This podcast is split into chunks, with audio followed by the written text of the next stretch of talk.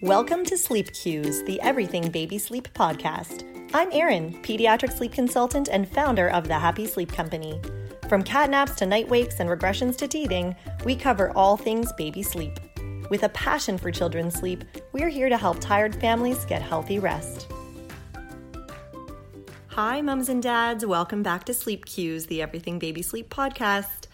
You know, as a sleep consultant, I get asked questions about every issue you could think of when it comes to babies and toddlers' sleep, from daylight savings time changes to middle of the night diaper changes. I get asked about rolling and standing in the crib, crib jumping, and everything in between that could possibly affect your little one's sleep. But the most common question I get is about how families can get started with healthy sleep for their children. And that's from families who are expecting, who haven't even had their baby yet, and they just want to know how do we get started with good sleep habits from day one.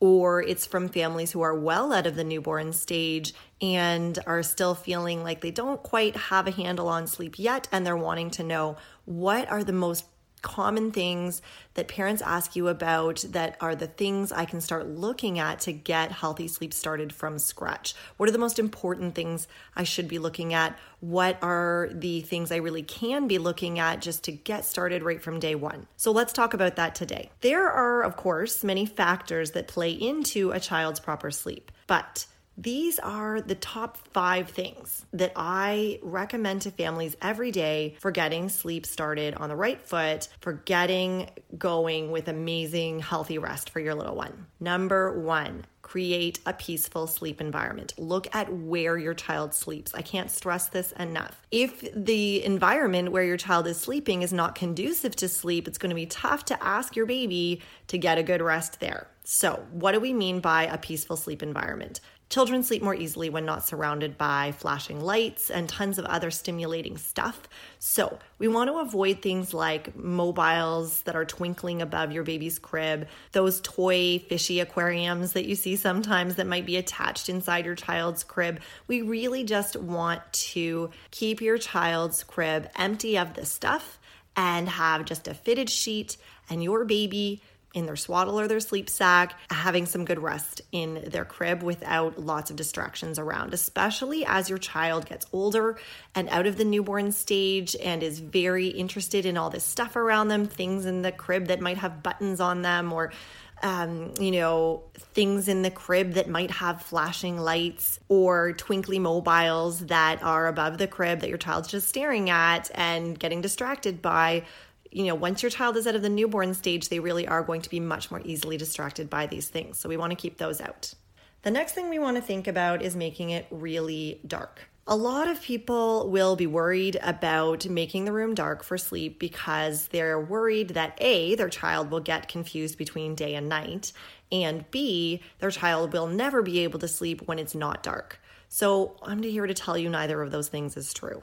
First of all, Children generally get confused between day and night when they're very young and their naps go on way too long during the day and then they're up a lot during the night.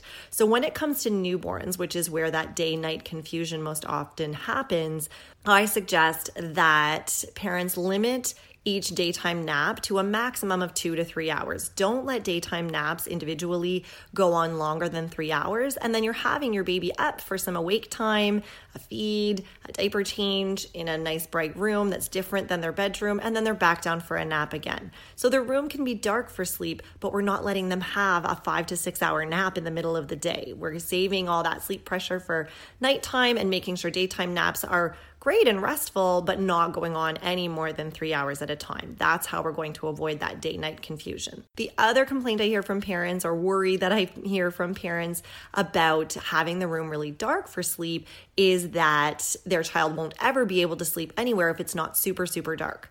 I have two answers to that. One is that yes, your child will be able to sleep elsewhere. Don't worry about it your child is resilient, your child is going to become a good sleeper. And then once they are a good sleeper, they're going to be able to sleep in other environments that aren't exactly like what they're used to.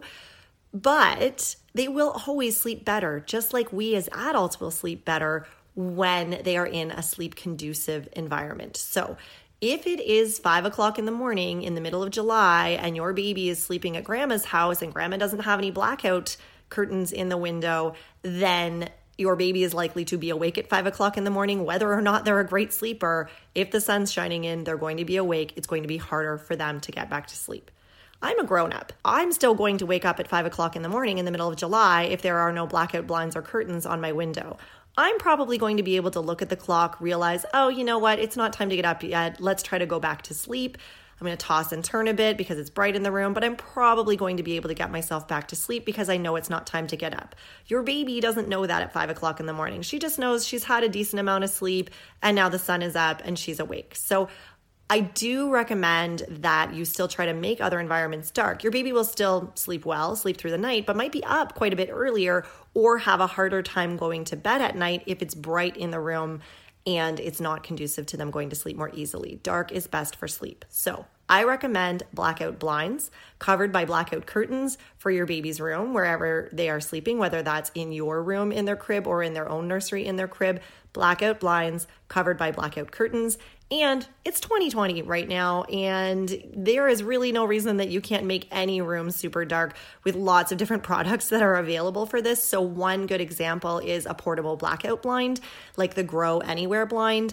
You can grab one of those, you can take it with you when you travel, and if baby's having their afternoon nap at grandma's house one day, you can easily just suction cup that into the window for the nap, and then you can take it down when the nap is over. So, a portable blackout blind is a great way to make any sleep environment instantly more sleep conducive. The next thing we want to talk about with regards to the sleep environment is making it quiet. So, lots of talk in the world of baby sleep about sound machines. First of all, you do not have to use a sound machine for your child to learn to sleep well. Your child can learn to sleep well without a sound machine.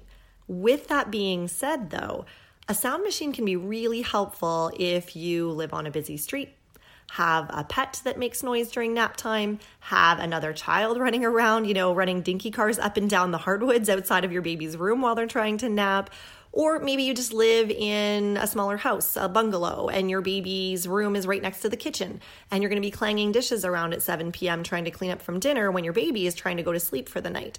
Any of these situations might warrant using a sound machine, and I'm a big proponent of sound machines in any of those types of situations. If you're going to use a sound machine, I recommend that you place it about five or 10 feet away from your child's crib so it's not right up next to their ear. I recommend you use kind of a white noise setting or like a rain setting rather than something like ocean waves or jungle sounds or, you know, things that are stimulating or go up and down. We just want something that's constant and steady. And we don't want to run it on a timer. We want to run the white noise continuously through the whole nap time and through the whole night time because we don't want it shutting off after, say, an hour and then not helping your baby at five o'clock in the morning when the birds are chirping on her windowsill and trying to wake her up. So, those are some things to keep in mind if you are planning to use white noise. Next, big important thing we want to talk about when we're just trying to start healthy sleep habits from scratch is not fearing an early bedtime. So that's a little bit difficult to talk about when we're talking about multiple ages. Of course, not all of you have a baby who's the exact same age as the next listener. But what it really means is don't be keeping your baby up until you know 9:30, 10:30, 11 p.m. and expecting them to sleep well because your baby's body clock is kind of past the point of being ready to go to sleep at that point. And really think about age appropriate awake times when it comes to your child's bedtime. We're going to talk lots about awake times throughout this podcast, but you really want to figure out what your baby's age appropriate awake times are and stick with those throughout the day, including leading up to bedtime. That means your baby's not going to have a static bedtime every single night per the time on the clock. Your baby shouldn't necessarily go to bed at exactly the same time on the clock every night. They should go to bed after an age appropriate amount of awake time has passed after their last nap. So, what do I mean by that?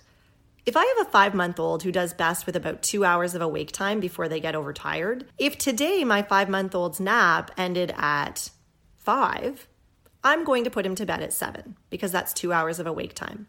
But tomorrow his last nap ends at 5:20. I'm going to put him to bed at 7:20.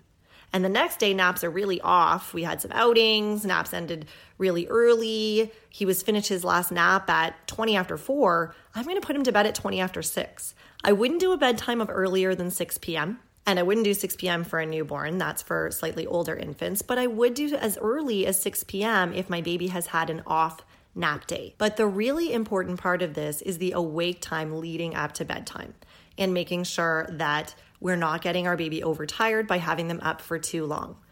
20 minutes can make a really big difference for a five month old. So, if we are trying to hit the exact same bedtime every night, we might end up with a child who is either really undertired or really overtired because their last nap didn't end at exactly the same time today as it did yesterday. Your baby's not a robot. Things are going to look different from day to day, but what you can control is how much awake time you give your baby between those naps. Really focus on not having too late of a bedtime. What I want to talk about next is routines. Routines are so key. Babies and toddlers love routines. They love consistency. They love predictability. They do not like surprises in their scheduling.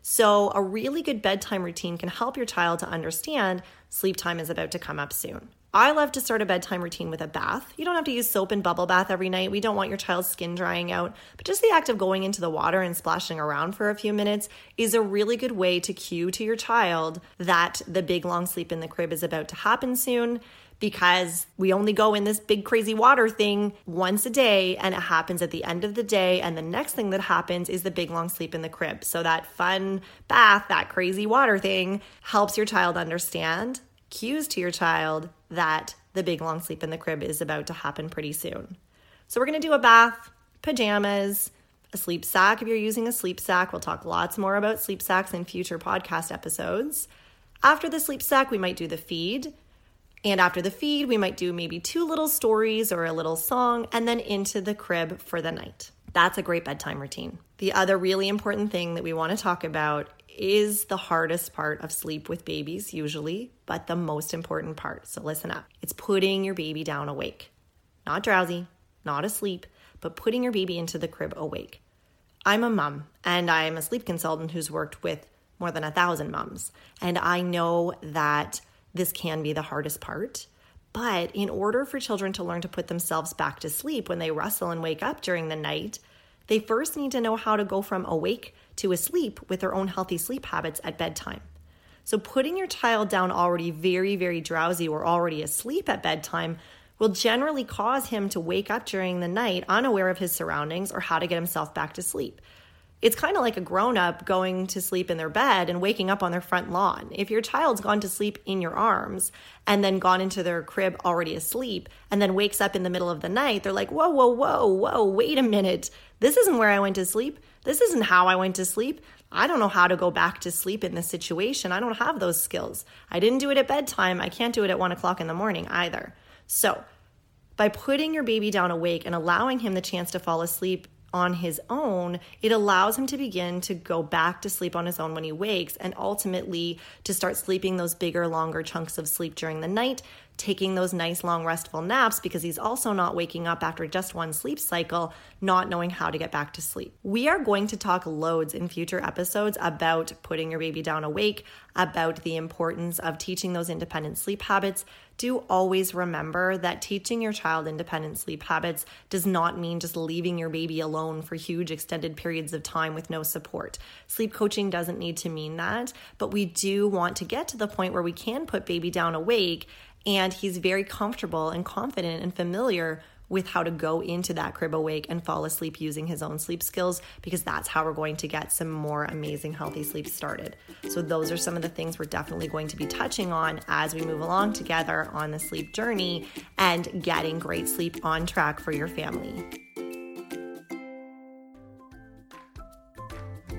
Thanks for listening to Sleep Cues, the Everything Baby Sleep podcast. If you enjoyed this episode, please subscribe, leave a review, and share this episode with a mom or dad who might need some rest.